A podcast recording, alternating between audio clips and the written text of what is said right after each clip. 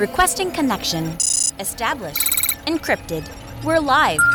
The show you've been asking for. Advice, technology, and community. Linux first, all others second. This is Ask Noah.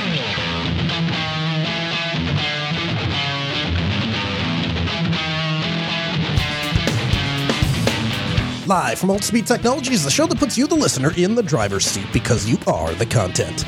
The phone lines are open to be a part of the program. It's a free call 1 855 450 NOAH. It's 1 855 450 6624. And give me a call and we'll have a conversation about your tech questions or business insight questions. Linux advocate, above all else, small business owner, now host of the only radio show centered around you, the listener. Welcome to the Ask Noah Show. My name is Noah Chelliah. Good evening to you all. Happy to be here with you on the 20th episode of the Ask Noah Show, the final episode before we institute some of the changes we've been talking about. We'll get into that more towards the bottom of the hour.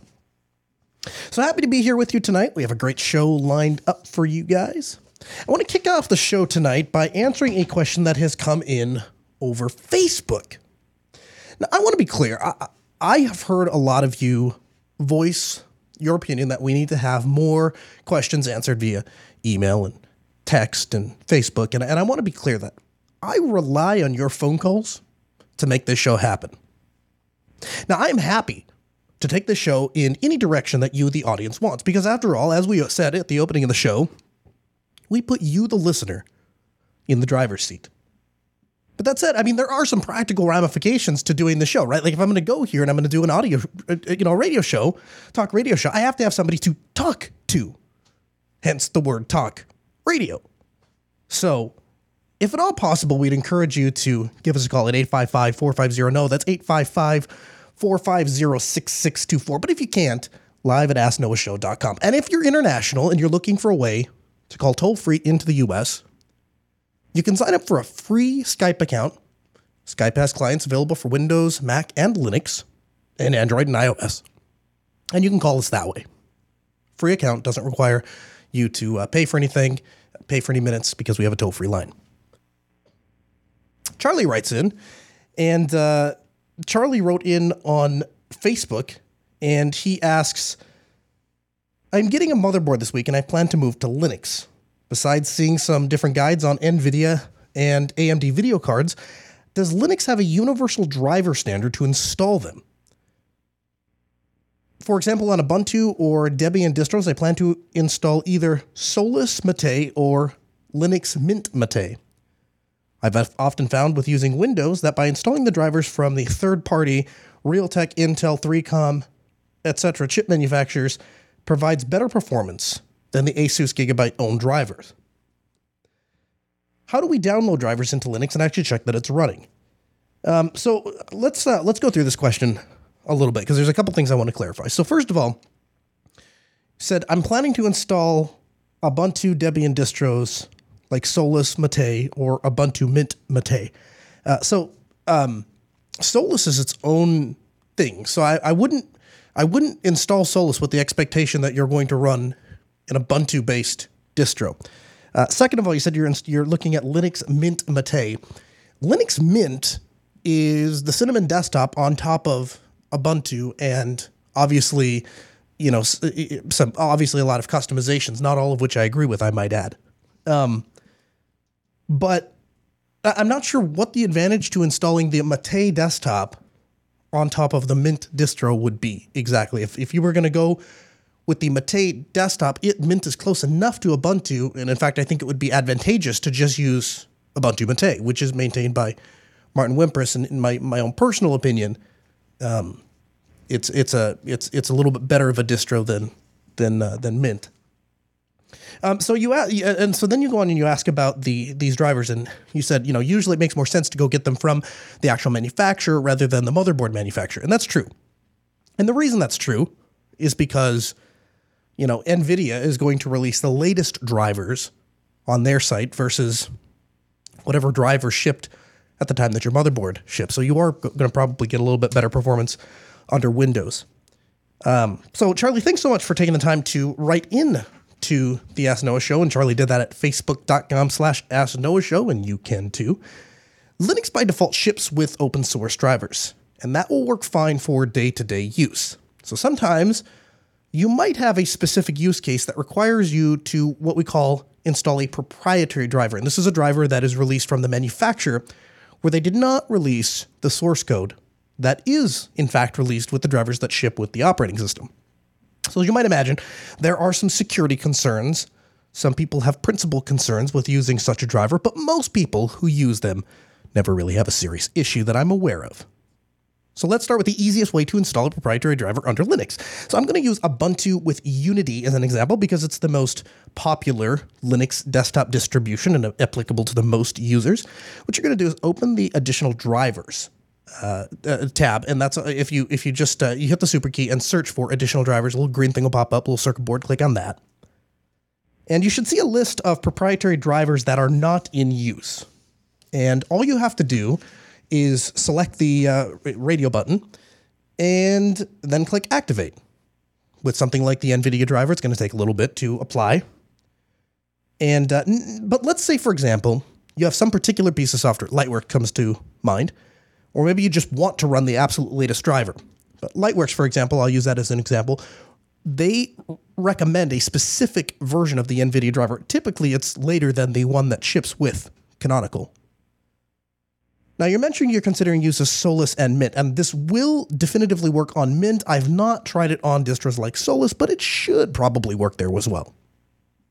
Both NVIDIA and AMD offer shell scripts that you can download directly from their site. So if you go to NVIDIA site, click on the model number that you have, choose your operating system, it's going to direct you to a little script you can download.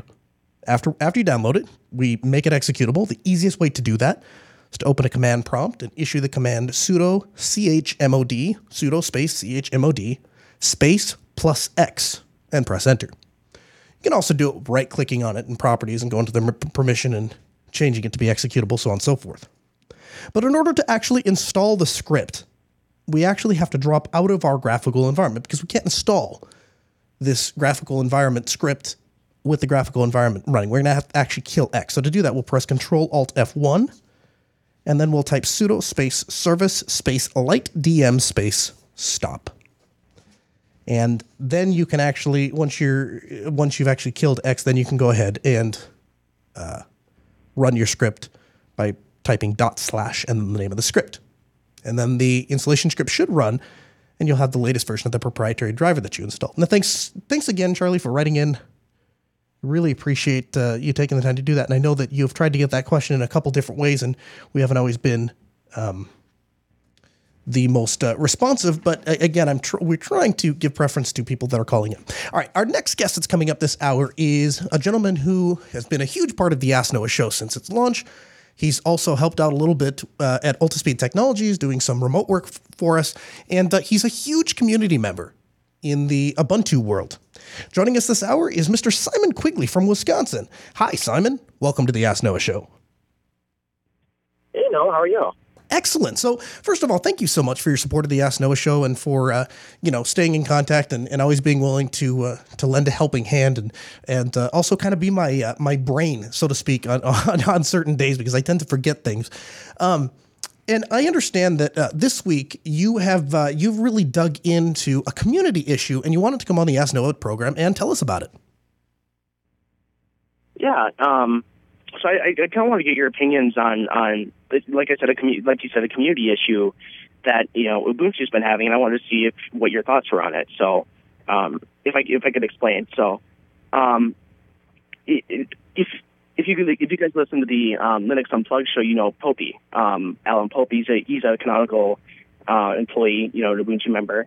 And so he, he recently wrote a blog post um, about the Ubuntu community and you know an, an idea he's proposing. So I want to talk with you and get your thoughts on it. So um, community fragmentation in Ubuntu is a serious issue at the moment, and so there's more to the Ubuntu community than canonical employees and people who do paid work. Sure, a lot of canonical employees do a lot of work in the community, but there's people outside of that.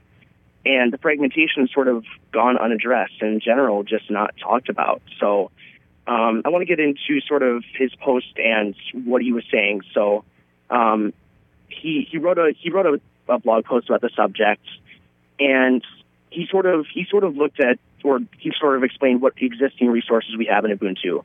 Um, now, Ubuntu is a Linux distribution, so it has a community, and Um, the community at one point it was it was very very vi- vibrant. There was a lot of contributors, but you know over time it's it's sort of gotten fragmented. So um, he he writes that the Ubuntu community portal, which is a site you know that Canonical made, um, it's, it's sort of been the welcome mat for new people seeking to get involved in Ubuntu. Um, but no ma- major updates have been occurred or have occurred recently. Um, so we so we said, you know, he talked to some community members um, and asked them basically, you know, what are their thoughts about the Ubuntu community portal and what are their thoughts on the fragmentation? And he he identified three key issues um, that I think is really you know good to point out. Um, our onboarding process for new contributors is not straightforward or easy to find. Contributors find it hard to see what's going on in the project, and there's valuable documentation out there, but no launchpad to find it. Um, a, a, prospective contributor has a limited amount of their spare time to get involved, and with poorly documented or hard to find onboarding process, they will likely give up and walk away. They won't know where to go for the latest news of what's happening in this development cycle, or how they can contribute their limited time to the project most effectively. It is important to get that um, that they get that access to the community straight away. Um, I think Popey's right.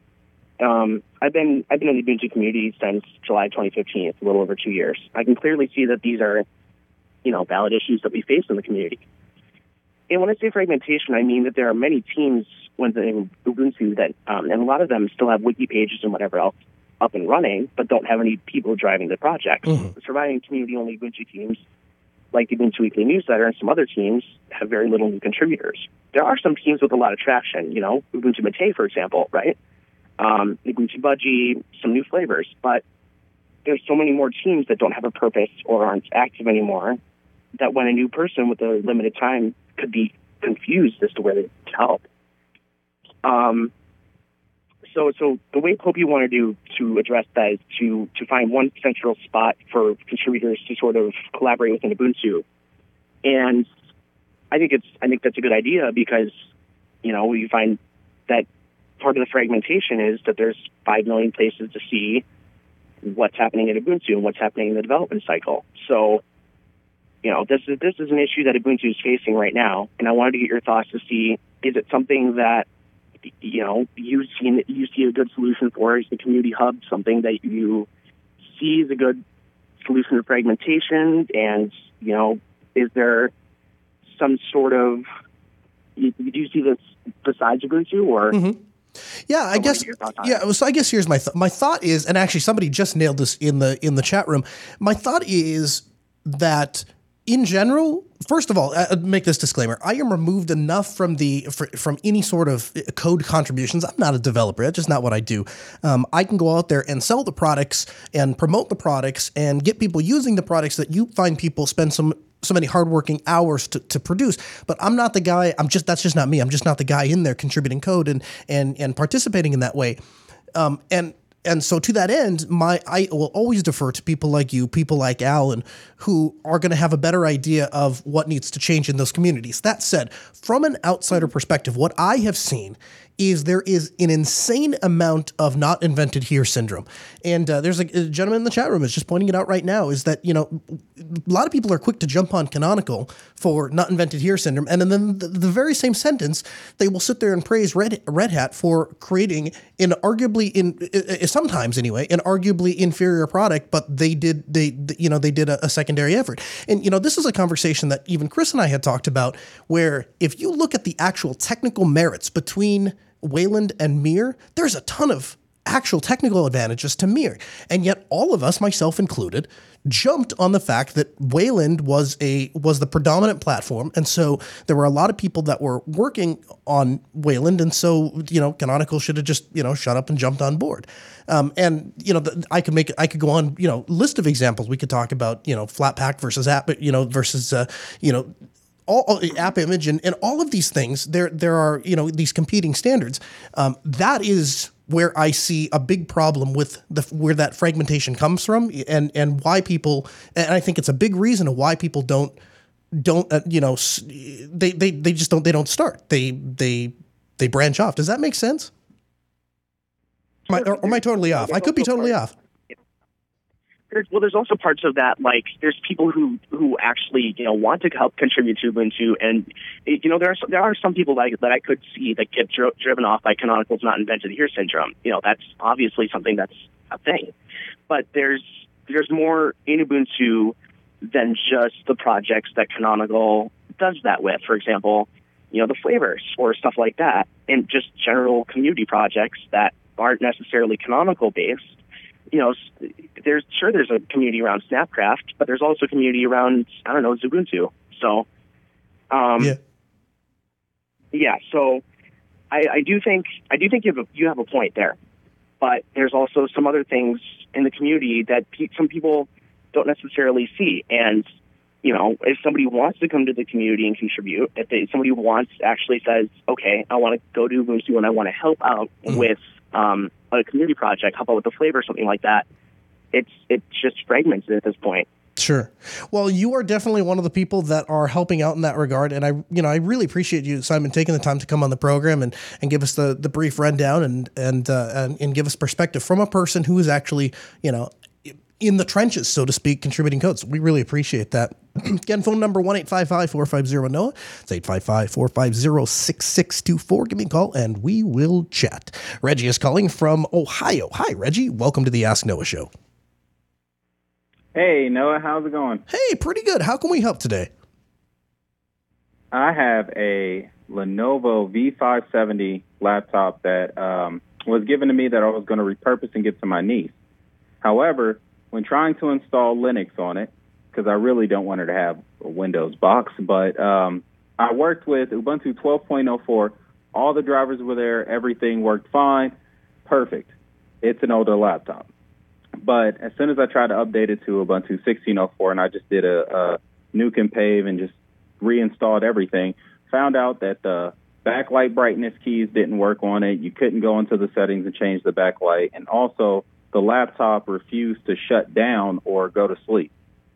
So I don't know how to fix that. I already tried to check the additional drivers, and the only thing there was uh, microcode for the processor. Sure. And that didn't solve the issue. I found a workaround for the backlight uh, by changing, I guess, some file, some config file to use Intel drivers instead of the AMD drivers that was installed or that it was pointing to. And that worked for the backlight, but it still wouldn't shut down. So I'm just kind of lost as to what to do next with this thing. Yeah, for sure. So first of all, I'll just go out and say, so I just looked the thing up while we were sitting here on the air. And it's not that old. I mean, it's a it's a second gen i5, looks like, or i7, whichever one you got. But um, it's not that old of a machine. It should be more than capable of running 1604. Now, I had an old Dell Inspiron, and I had a very similar issue. 1204, I think actually at the time it was like 1004 worked great, 1204 worked great, and then when I got to like 1404, I couldn't even get the full screen resolution to to, to work anymore. It just it just totally tanked, and I'm I'm I'd be lying if I had a good answer as to why that happens. I'll tell you what I did in my case, and maybe this will work for you. I actually jumped ship off of Ubuntu proper and went to a a, a spin. So in that particular Dell Inspiron, I was using Dell XFCE. Um, now, actually, Simon, just hold on a second. Do we still have? Uh, do we still? Do, do, do, let me see here. See if I can pull this up. Miracle of Technology. Do this live on the air. No, we don't have. Um, I was going to say uh, Simon's actually the release manager for Lubuntu, um, and that is a Linux distro that is specifically designed to run on not current hardware. And so it has a little bit lighter of resources and stuff, but they are going to be testing a lot of those uh, older hardware systems with that particular distro. In fact, he was actually explaining to me at one time they actually test back like 10 years of hardware. Like the last 10 years they, they officially support or some ridiculous thing like that. Um, but that is something that, uh, that that's that's the first thing I would try. Here's actually no, that's the second thing I would try if nothing else works. The first thing I would try is have you tried running the updates? I assume you have. Yeah, I've ran all the updates, and I also tried in the process running uh, copies of Fedora uh-huh. and OpenSUSE oh. and even Elementary OS and Solus, and all of them had the same problem. Really? Give me the list of problems again. Is the backlight problem? What, what were the other two? I'm sorry.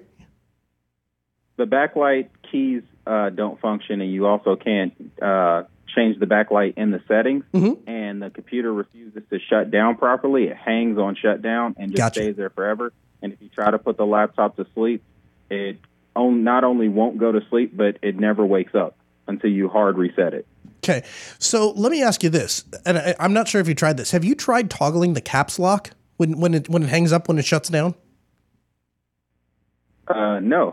Try. I didn't even think about. Try, try, yeah, it's kind of a weird thing. And again, this is one of those things that I just this is the way I've always done it. I'm sure there's some kernel expert out there that's going to tell me that there's a way better way to figure this out. But the caps lock will toggle will tell you if the kernel is locked up or not. And and if not, you should be able to drop hit control alt F1 and drop down to a, a terminal and see what is what process is hanging up. Because one of the problems that you have is when it hangs when it hangs up on shutdown a lot of times if you hard shut the thing off it dumps all the it never actually writes any of the logs. And oftentimes it's very difficult to go back and try and figure out why the stupid thing hung up um, so if you can toggle the caps lock and, and it'll tell you if the system is still functioning, it just some process in there has hung up. That's that's somewhere you can. Uh, that that's one way you can you can you can solve that. But yeah, the, my my my best solution, my best suggestion for you is to use something like uh, Ubuntu Mate. I might try that. If that doesn't work, Lubuntu. If that doesn't work, Reggie, call me back and we will find an answer for you. I, I have a I have a special place in my heart for older hardware. I love troubleshooting and getting stuff like that to work. Uh, and so, uh, and we definitely don't want to send uh, send anyone off as a Windows user. So you uh, we'll make sure to get that working. Um, do, do, do. Justin is calling from Indiana. Hi, Justin. Welcome to the Ask Noah Show. Hi, Noah. How are you? Excellent. How can we help today? Well, uh, I've got a bit of an interesting project here. i have been looking into data security a lot recently, and with that has come uh, a lot of interesting suggestions for how to uh, secure the data um, at the network level, at the physical level, what I want to use for software, and all kinds of things. And mm-hmm. what I've come down to is I'm I I feel pretty good with managing an edge device using IP tables and UFW to manage local network stuff if it gets past the edge device and I'm down to how do I connect or how do I secure the data that I have physically on a box the best that I can even in the event of seizure. And what I've the issue that I've come to is it seems like even with something like LUKS, the lowest common denominator is going to be a password. And for anything that I'm using, if I want to memorize it, it's going to be easily brute forceable uh, with with the right stuff. Like I'm mm. talking server farm type stuff. So what I've come to is I want to try and use a YubiKey with LUKS to strengthen that passphrase that I'm using so that I don't have to remember it, but it's difficult enough that it makes someone else brute forcing it really hard. But here's the crutch. I know that a YubiKey with LUKS is possible, and I, but I wanted to ask you, do you know if it is possible to use a YubiKey that I have physically with me to authenticate against a LUKS partition on a remote machine over SSH? Hmm. Um, well, what I've looked into so far mm-hmm. is uh, there's USB IP, which is something that's built into the kernel, and it will pass a local USB device over SSH by uh, converting all of the uh, I/O stuff from the USB port on my machine to TCP calls that go over SSH and it registers as a fully functional USB device on the server. What I don't know, and maybe you can tell me from your experiences, does a YubiKey in challenge response mode act as a standard USB device? Yes, it does. Um, and so the question, the, the, really, the answer to your question is going to hang on whether you want this to work at boot time or if you want it to work um, just on a, on a data partition that's sitting in the computer because boot time is infinitely more difficult because you have to get you have to uh, basically what you have to do is you have to get whatever API infrastructure you're going to tie to the YubiKey to work uh, in at, at, the grub level. And even if you even if you did so, uh, uh, let me back up. There are two ways you can do this. The first way you can do this is very simple. You can store a static password on your YubiKey, and because the YubiKey will store it and you don't have to memorize it, you can make the thing 256 you know characters long or 512, whatever you want. Um, and so you uh, in in that example, what you would do is you'd store a very sophisticatedly long password on the YubiKey. You would stick it into your computer and when at the at the, the appropriate time, it would act as a key when you push the button, it would act as a keyboard input device, and it would just type a gigantically long password for you, um, which is going to work in everything, in, up to and including even like a Java-based web console, right? Because it's just a keyboard input mm-hmm. device. Um, so that's mm-hmm. way one you could do. The second thing you could do is you could look at a GitHub project called YubiKey LUKS, and basically what that does is it utilizes the YubiKey's U2F standard to access LUKS. And if you're not familiar with the U2F standard, if somebody out there listening isn't familiar with the U2F standard, there are the the best approach to security is an age-old method that I refer to as the ATM method. It's something you have and something you know. And everyone does this with their ATM card. When you walk up to an ATM, there are two things that have to be present something you have, your ATM card, and something you know, your ATM card PIN. Now, somebody can steal your ATM card physically, and they still won't be able to access your funds because they don't have the something you know. Similarly, somebody could use a pair of binoculars and from afar capture the something you know, but they would be missing the something you have.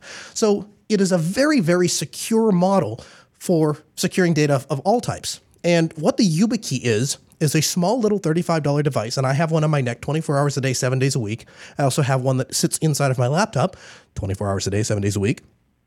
And what it does is it provides a what we call two-factor authentication, or the something you have and something you know security model to passwords. So instead of just typing in your password on a website, you have the something you have, which is the YubiKey. It cannot be duplicated. And the something you know, which is usually a PIN, or sometimes you just have a, a regular password. And so basically what Justin is asking is how do we implement that that that two-factor model into, you know, this SSH thing? And what where we come down on this is that YubiKey, in their infinite wisdom, has developed a universal standard for talking. I, I, don't know if they developed it or they just participate, but it's it's called U2F, Universal Two Factor Authentication. And basically, the idea is that everywhere that has offers passwords offers this particular kind of standard, and the YubiKey can participate. And there actually is a plugin for LUKS for the U2F standard. Of course, the downside to that standard is it requires access to the internet because it's using the YubiKey API to facilitate that whole thing. Now, if you're using just the data partition, that will be fine. If you have console access to your server and you want to use a long static password, that will work for you too if you want to use some sort of method to transport a USB over IP. And th- there is a, a, box that you can just buy um, called the Spyder, S P Y D E R, and I'll have a link in the show notes, which is basically an IP KVM, and we use them all the time. We ship them to customers and we tell them plug this into the back of your computer and then we can open a little java web console and we can physically access that computer as if we were sitting in front of it. I can reinstall uh, the operating system all the way from the bios. I can uh, you know whatever you need to do that you could do sitting in front of the computer i can do from anywhere i have an internet connection. Does that answer your question? Mm-hmm. or at least get you started on the right track? Uh, it does slightly and i have one more uh, yeah sure. yeah. Um, so it is a data partition because I, I wouldn't be able to access, I wouldn't be able to r- remotely restart the machine otherwise. Right. But uh, it being a data, it being a data partition, that means I can get up to the system and I have SSH access. And so my next question is, with something like um, YubiKey LUKS, which I have looked at, that authentication method requires uh, uh, Yubico being a, a, middleman, so to speak, sort right. of uh, having something on their service. My question is, are you what do you know about the legality of that? They well, so first of all, that's not. In, first of all, that I just want I want to correct you. That's not entirely true. The the they publish the spec. You can go take and roll your own server if you want to. Mm-hmm. Yeah. So it's not. It doesn't actually require okay. something. I mean, most people don't do that because it's very easy just to use their free service. But you don't have to. You can right. take the code and run it yourself. Okay. Yeah, and so yeah. and yeah, and, and, so to finish that up, then too, uh, uh, the the the biggest example. Um, well, actually, I don't know if I'm at liberty to say that, but I'll just I'll just tell you there is a very large company that you have all heard of and uh, use their products and services all the time that has a very large YubiKey infrastructure, and they do not use the the YubiKey server; they they roll their own. John is calling from Arkansas. Hi, John. Welcome to the Ask Noah Show. Hi, Noah. How are you doing? Pretty good. How are you, sir? I'm good. Um, I just had a kind of a random question. It's certainly not meant to be a flame, but sure. it's just something that I've been kind of curious about. So I, I see um, a lot of different bad press, I guess, for um, for Linux Mint, mm-hmm. and I know that I don't hear very many people that are, that that really kind of talk about it. But then mm-hmm. again, on the other hand, from what I can tell, it's based off of the LTS Ubuntu until it goes between those uh, it tries to err on the side of making sure that the user's desktop is stable. Yep. And I'm just kind of curious, what is the why does it get such bad press? Because I know I've used it on a couple of machines. I love Mate, I love all the others, but I haven't really had any kind of problem with it. And sure. I'm just curious, is there something that I'm missing? Sure, that's a totally fair question. Um, I, and again, I can't. I, I obviously, uh, John, I can't speak for everyone, obviously, but I can tell you why I uh, am, am why I have my reservations about it, and I can also tell you why I don't express those reservations. Uh, you know, except for right now, I'm about to because you specifically asked me to, and so I am now duty bound to give you my opinion, which I'm an expert on. So you're in good shape. Um, Ubuntu, Ubuntu, uh, uh, uh, Mint Linux is a very popular version of Linux that's designed for beginners. And as you correctly stated, it very it highly favors stability and high, highly favors ease of use. I am not a developer and I don't play one on TV, but I'm friends with a lot of developers and they have dug deeply into a lot of the modifications that Mint has made. And I am told by some people that I trust very, very much that there are some very dangerous things that are being done with Mint. Um, and we have seen some examples of that bubble up to the surface just a couple of years ago, or a year ago, two years ago, or something like that, when their when their server got hacked, and they literally infected the image that users are downloading, and uh, you know, and and and they, there was literally a compromised image that people were downloading and putting onto their computers voluntarily, I might add, um, and so those security concerns, I, I personally, is my personal opinion that they have gone too far in the direction of ease of use and stability. They have strayed too far away to the point that it is it it it it, it may ultimately do more harm to users than good. That said, why don't I talk about that? Why am I not more passionate about protecting users from this? I fundamentally agree with what the developers of Linux Mint are doing. I understand that they have a mission and a goal set that they are trying to meet. And that eh, there's a reason why they don't do a lot of interviews and they don't talk to a lot of people because my impression of it is that they are not they're not terribly interested in you know why they could do a better job in this area or that area. They're focused on a very specific audience.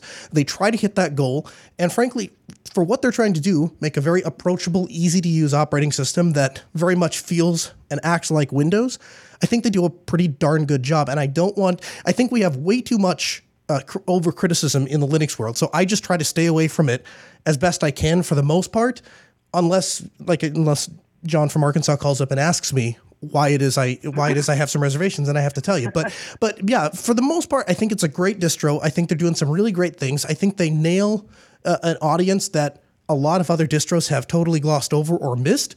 But I also think that that gap is now shrinking. If I take a, a new user and I sit them in front of Mint and I sit them in front of Ubuntu Mate, I would argue with you there's an especially especially with their new panel system I would argue with you that there are very few users that are going to sit down with Ubuntu Mate with the Redmond uh, panel layout and Mint and are going to notice much of a difference. And both are going to be easy to use, and Mate is going to be far superior as it relates to security. Does that answer your question? Yeah, it does. Like I say, I just I wanted to know from I wanted to know from somebody that I trusted what their opinion was, as opposed to everything I read. Sure. Well, I really, wow, what a compliment. Thank you so much, John. I really appreciate it. And thanks so much for the call. We really appreciate having you on the Ask Noah show. Again, phones 855 450 Noah, 855 450 6624. And, uh, you know, a huge thank you to the, the both the developers of Mint and the Ubuntu Mate project. Um, you know, both of you guys are doing a great job just in, in different ways. Hey guys, Google has recently made headlines with an internal memo that's now going viral and it was released for all of us to read and learn from. We're going to dive into that here on the Ask Noah show. Gizmodo headline. Here's the full 10 page anti diversity screed circulating internally at Google.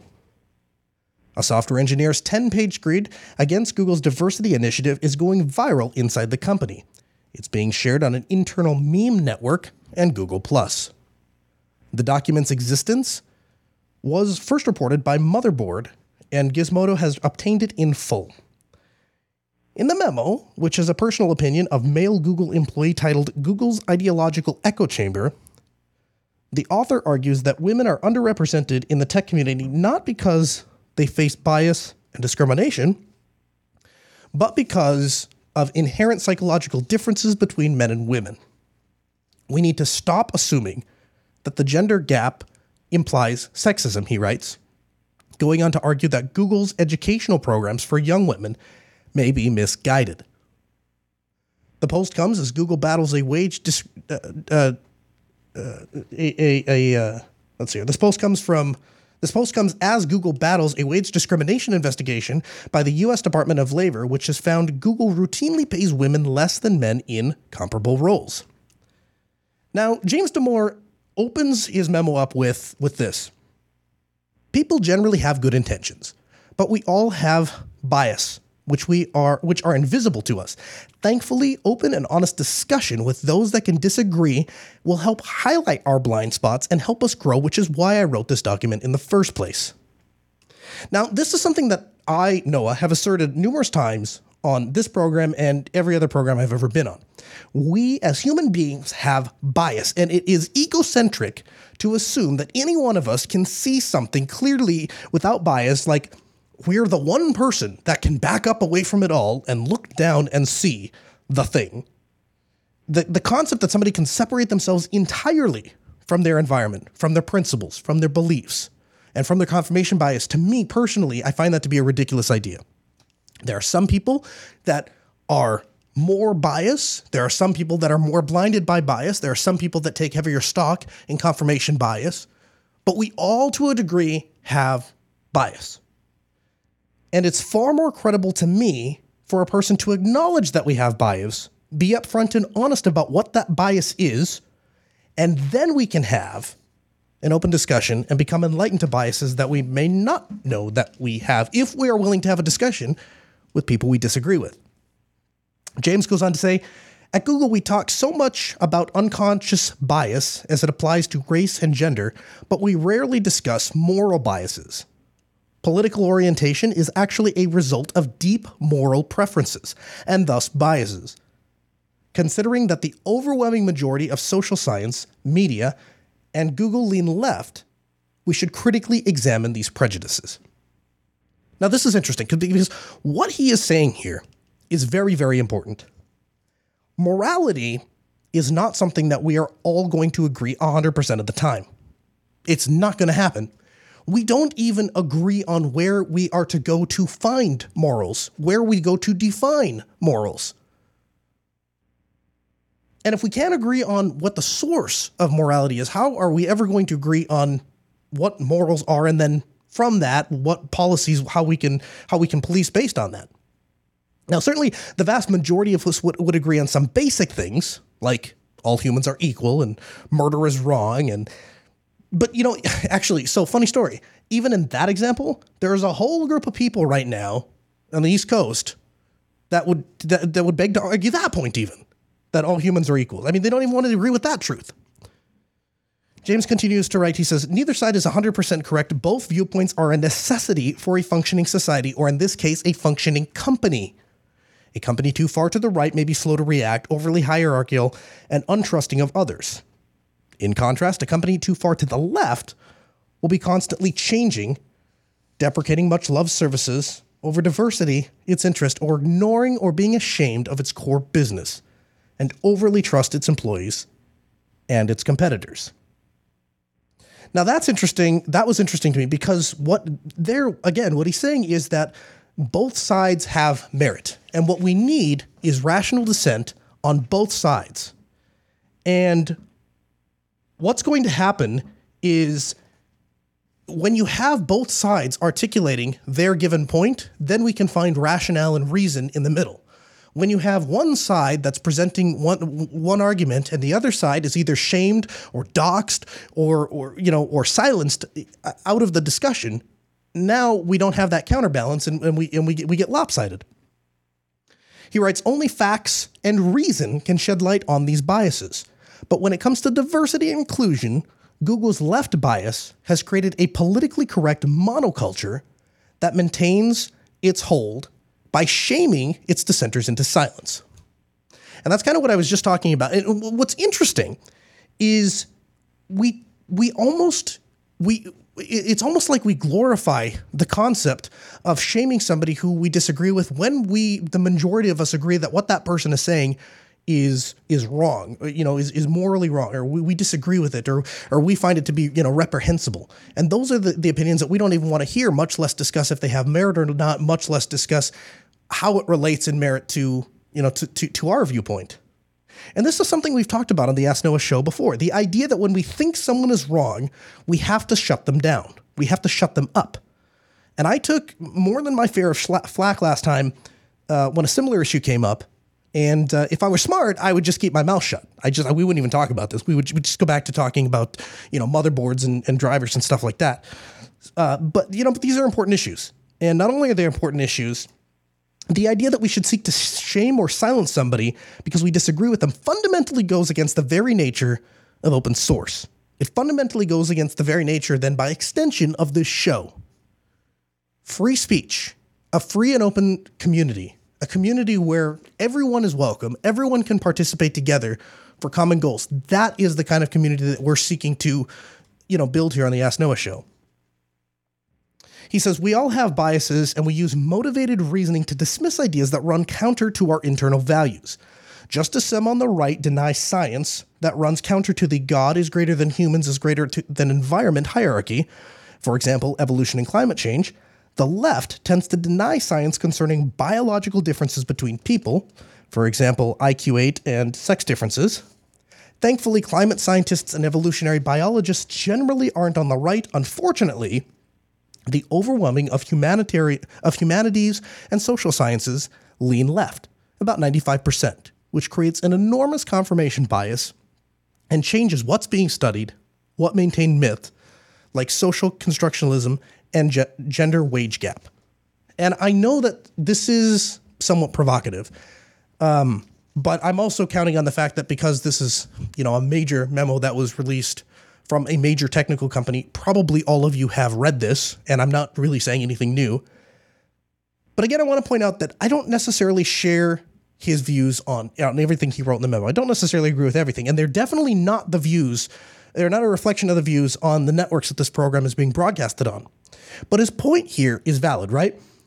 There is a fundamental lack of dissent in a large portion of a given social group, and when that happens, bias becomes blind, discussions cease to exist, confirmation bias takes over, and what you're left with is an echo chamber. And echo chambers are rarely a good thing. The only purpose, the only good purpose an echo chamber serves is to build steam and momentum. And, you know, if, if you have a bunch of people that are all like minded and you're all in the same room and you have an echo chamber going, you can get a lot of steam off of it. And I've been in, involved with groups that do this. Works very, very well. You get people amped up, fired up, ready to go. Um, but it's not very good at moving the needle forward. And that's really what we're all trying to do here. He concludes with I hope it's clear that I'm not saying that diversity is bad that Google or society is 100% fair. That we should try to correct for existing biases or that minorities have the same experience of those in the majority. My larger point here is that we have an intolerance for ideas and evidence that don't fit a certain ideology. I'm also not saying that we should restrict people to certain gender roles. In fact, I'm advocating for quite the opposite. Treat people as individuals, not just as another member of their group tribalism. And that rings very true to me. This idea that we treat people as individuals, individual people with individual characters and quality. He's not saying, I'm not saying, we are not saying that, you know, females shouldn't be firefighters or females shouldn't program or code or anything like that. What he is saying is that what you find when you actually go and look at these things is you have some females, maybe a large portion of females that when they sit down to write code, and there's actually a fantastic YouTube video about this. I'll try and find it and put it in the show notes. And basically, what he talks about is what is the differences between female programming students and male programming students. What they find is males are perfectly okay to write something out there, make a mistake, make a big blunder off of it, and then go, well, how do, how do I fix this mess? And then then start to come up and say, okay, we'll do this this way and that way and this this thing, whatever. And what he found was that a lot of his female students, they're very, very apprehensive about making a mistake. They're very apprehensive about showing somebody saying, you know, this is this is kind of what I have, this is kind of where I started, how do I finish, how do I fix this mess? They would just rather clean the slate and come over with a blank screen and say, well, how do I write this thing properly? And we can argue all day about why that is, right? Maybe they feel maybe there's a, you know I was, I was, talking with a with a good female friend of mine about this article earlier today. I said, know, I'm going to go on the air. I'm going to talk about this, and uh, she works in a in a in a, a professional office environment. And she was telling me, she goes, "You don't understand what some of these uh, what, what it's like, what some of these biases are like until you actually live them, because in her role as a female professional." There are times at her office where she will, where somebody will call in and want to speak to the a, the, the exact same position, but the only difference being that it's a male that holds that position and they want his input on it because they don't trust the input coming from a female. Now, if that's not, if that isn't bias, I don't know what is, right? I mean, there's just there's there's just no comparing those two things.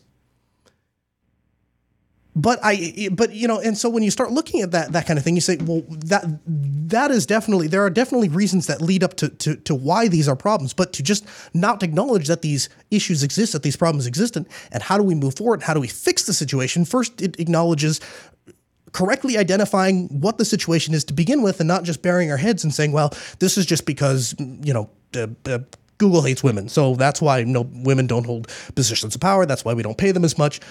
No, let's dig into it. Let's ask the questions. And if the questions come up and it's just as, it is as simple as there's just a lot of people that are biased against women that work at Google, then so be it. Let's take that as an answer and let's figure out how to fix it. But if that's not the answer, if that's not the reason, let's correctly identify the reason. So he concludes and he says, uh, so, "Yeah, uh, hope I'm, you know, 100. percent uh, My yeah, here we go. My larger point is that we want to have. My larger point is that we have an intolerance for ideas and evidence that don't fit a certain ideology. I'm also not saying that we restrict people to certain gender roles. I'm advocating for it the opposite, treat people as individuals, just another member of the group. I read that. Again, he's not saying that one thing or the other is right. He's simply calling for discussion. And one of my favorite suggestions, because what he does after he breaks down what he believes to be some of the issues here, then he goes through and actually offers some concrete suggestions. And uh, my favorite suggestion that he makes is demoralize diversity. He says, as soon as we start to moralize an issue, we stop thinking of it in terms of costs and benefits, and we dismiss anyone that disagrees as immoral and harshly punish those we see as quote unquote villains to protect the quote unquote victims. And that really some I, I, think if you don't read the you should read the whole memo. Whether you agree with it or disagree with it. This is a rip and good read, and everybody uh, should read the memo. But if you're not going to read it, that statement right there kind of is the TLDR of his entire memo. And it is basically this that kind of what I said at the beginning when we don't have a defined set of morals, we don't have a defined source to take our morals from, then it's very difficult for us to make decisions based on those morals. And when we moralize an issue, we make it subjective. We take away objectivity. And we stop looking at facts and figures and we start looking at, well, how does it all make us all feel? How do we make the most people feel the best? And that's not, I don't think that's a productive way to continue. James was ultimately fired for writing this uh, memo. There's a lot more to it. It's a 10 page memo, and he dives into a lot of other stuff that I didn't think was, I didn't think was particularly relevant for this this show. And also, um, I, I wanted to pick the parts that I think are most beneficial, that we can learn from, that we can take and discuss. Um, there's a he has a, a whole uh, a whole thing on the differences, the biological differences between men and women. And, you know, he talks about how men are often driven to uh, leadership roles because they are willing to take an uncomfortable job. And um, I don't know that, I, one, I don't know that I necessarily agree with all of that. I don't even necessarily agree with everything I just read, but I the the uh, that's a that's I think that's a whole that's a way more dicey subject.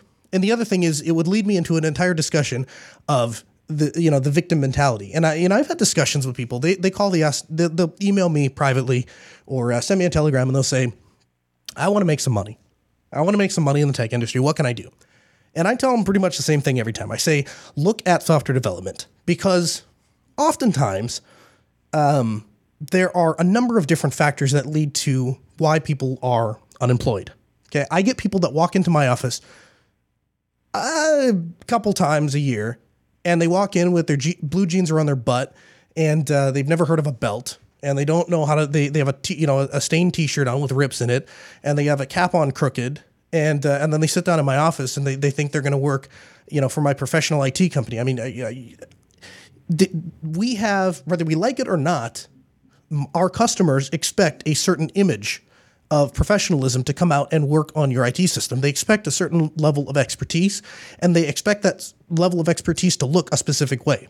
And I, I don't want to have a discussion with people on whether that's right or that's wrong or that's a good thing or a bad. Just that's the reality we live in. And so, if you don't know what a belt is and you don't know how to tuck your shirt in, and by the way, if that shirt you know is falling off of you, uh, we're not going to hire you here. Um, you, you're welcome to take your freedom of expression and freedom of personality and go apply somewhere else. Be king of the fries for all I care, but you're not going to work here. Um, and so, and as and as I talk to some of these people, and uh, you know, I, I you know, I, I you know, you start asking these questions. You know, have you showered in the last three days? That's something that will affect a job interview. Um, and I tell them the same thing. I say, look at software development because one of the nice things about software development, we live in 2017 and you can be the person you want to be. You can express yourself, dress the way you want, look the way you want, all of those things, and still make a decent living because you can work from home or you can work remotely. And um, still got an interview lined up with a gentleman. We haven't quite ma- uh, been able to make the schedules work, but you're going to hear it maybe even then in the next week.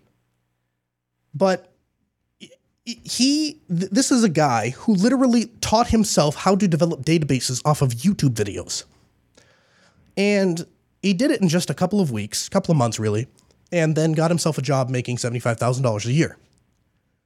Now, if when I see people do that, and I've seen more than just him do it, he's just the fastest person I've ever seen done it and on the least budget because he was literally working at Walmart stocking produce and learning the stuff, you know, on the weekends and at night, falling asleep at his computer, working his tail off. But I watch people do that, and I watch people become the person they want to be. I watch people develop, live the life they want to lead, and then they work from home. So people tell me that they say, "Oh, how do I get started?" I usually point them in software development. Take a look at that stuff. And you know, the other nice thing about software development, you can get real world practice, real world feedback, re- develop real world skills without ever submitting a job resume. You know how you do that? GitHub. GitHub. You can go create a GitHub account. You go find a project that personally interests you, and you can get started today developing software. You can go contribute today on a software project or start your own. I don't care. But uh, and the chat room's asking what what did he learn? He learned uh, he learned uh, Postgres. He learned SQL databases, and uh, he taught himself by watching online tutorials on YouTube after his job at Walmart as he fell asleep. And I, I had the I had the pleasant opportunity to spend a weekend with him. Came out here and uh, we talked about technology and we hung out and it was a great time. Um, but he is he is truly an inspiration to people that feel stuck because you're not stuck. You can move forward. It just a lot of people don't know how, and that's one of the things that we try to tackle here on the Ask Noah show. People who are stuck, they want career advice or they need help, and we are here to help. 855-450-NOAH, 855-450-6624. I'm not saying it's easy to do. I'm not saying it doesn't require hard work. I'm not saying you don't give up sacrifice because that's the number one mistake I see people make. The number one mistake I see people make is they have this idea that they have to do everything on their terms and they will never have to make a sacrifice and they will never have to work a job they don't like. And that's just not reality. I own the company and I have to do things on a day to day basis that I don't like doing. I mean, less and less. I mean, pay people now, but there is no job that anyone has ever done at Altispeed Technologies, up to and including taking the trash out on a weekly date basis, that I haven't done myself at one point. You have to make sacrifices. You will have to do uncomfortable things. You will have to make yourself miserable to a certain extent if you want to succeed. But if you pay that price, you can make a lot of money. And you can pay that price so that you never have to pay that price again. And uh, we had a caller that was that was just calling. I was waiting for him to get screened. Looks like they dropped off, so we're not we're not going to be able to put them on. But I got time for one one or two more calls if you guys want to call in. 855-450 Noah. It's 855-450-6624. Um, and yes, it, Postgres is very different from SQL, but the the uh, and I you'd have to ask him exactly what specific you know database system he's working on. But the reality is, SQL language is SQL language. I don't know a whole lot about it, but I know enough to know that if you learn one, you can pick up the other quickly enough. One, if you you you you develop MySQL and you sit down at Postgres, you'll be if you sit down in Postgres environment within a week or two, you can you can figure it out what the differences are, what the syntax differences are. At least that's what I'm told by the people that do it. Um, oh, there we go. Now our caller's back.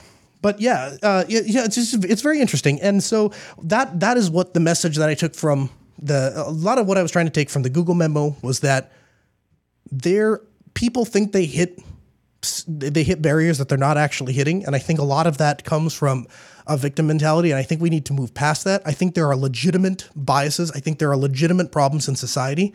I think we need to have an open discussion, myself included. I'm not exempt from this. I think we all have bias. And I think we have to discuss those. And I think that that open discussion is ultimately what's going to lead to a. Uh, oh, let's see here. Okay. Uh, but yeah, so so anyway, yeah, um, that's that's the Google memo. We're gonna have a link. The thing is, a lot of people are adding their own um, commentary onto the Google memo, and I'm not a big fan of that. I just I think the memo speaks well just on its own. You can read it in its plain form, and it seems like every site I go to wants to add their own commentary in there or intro it and then squeeze the memo in there and then get their ads in there. So we at the Ask Noah Show have linked you a full unadulterated copy in PDF. We have that link in the show notes. I would highly recommend whether you agree with it or you disagree with it, read the memo. Um, read the unadulterated copy. Keep a copy. Who knows? I don't think things really disappear these days and ages anymore, but but yeah. So anyway, uh, this is the last week that we're going to do the show in this format. We're going to be making a couple sh- changes, nothing drastically huge. We're going to try and include a little bit more email. I've intentionally not been uh, jumping on email lately because of uh, be, well, be, because I'm trying to, to focus on phone calls, we're going to start moving that direction. I'd never really got a good answer from YouTube, so we're probably going to be changing some of the music assets, and we're also going to incorporate somewhat of a pre recorded pre show kind of a thing. Um, details on that are still being worked out. But last chance to offer any criticism. AskNoahShow.com. Click on the contact link. Let us know. Blue Zero, I got a, about a minute and a half. Go. Hey, uh, I'm trying to learn WordPress no one. I've decided to tackle this by myself. You got any good recommendations, like uh, for dummies or anything of that nature on WordPress? Um, you know, I have. Uh, it's actually it's funny about the time that I started picking up on WordPress. Uh, a lot of my friends and colleagues started pushing me back off of WordPress and telling me to go to static content. So I've kind of backed down off of WordPress. My best suggestion is start with something like the DigitalOcean tutorial or the one click installation. And you can start with plugins and templates. That's a really easy way to get kind of started. There's really nothing to do there. And then you can add things as you want, like maybe try and set up an e commerce thing. I don't know exactly what you're trying to do with it. I assume some sort of a blog. No, social media uh, is a business website. Gotcha. Okay, yeah, I mean that's that's what I would do. I would I would look at the plugin system and and add some of that. I would definitely try the the DigitalOcean one click installer. That seems to be a really simple way uh, to get started with. Um, it seems to be a really easy way to get started with uh, with uh, WordPress, and uh, so that's what I would give it a shot. Hey guys, we need your help spreading the word of the show, AskNoahShow.com. That's the canonical resource for all of the resources on this show. There you can find downloads to past episodes. You can stream the show live. Uh, we have links to contact the show. Of course, you can email the show. Uh, it's live at AskNoahShow.com. We, the show is live every Mondays at 6 p.m. Central, 6 to 7 p.m. Central, both at jblive.tv and streamed live on the air here in Grand Forks. Logos Radio KEQQ 88.3 LPFM. And a huge thanks to all of the people that work so hard behind the scenes on this show. Uh, I cannot express my gratitude enough to people like Chris, who have time and time again put their effort and weight behind the show when uh, when they certainly didn't have to, and uh, and really let let us take our own direction here at the Ask Noah Show, not conform to some of the traditional uh, standards that that have been implemented in the past, uh, and uh, and that has been really great and and certainly very much appreciated. And of course, people like Rakai who work uh, time and you know hours and hours and hours off the air to make this show what it is, and of course our producers who schedule guests and help me out with the show notes and stuff like that. Like after I'm done here, I'm jetting off in my car, heading straight to the airport. So it's uh, really appreciated to have that help. Big thank you to Sarah, our call screener, Ben, our producer, and Rakai, our video editor. We'll hand you off to Crosspoint coming up next on Logos Radio, KEQQ, 88.3 LPFM, Grand Forks.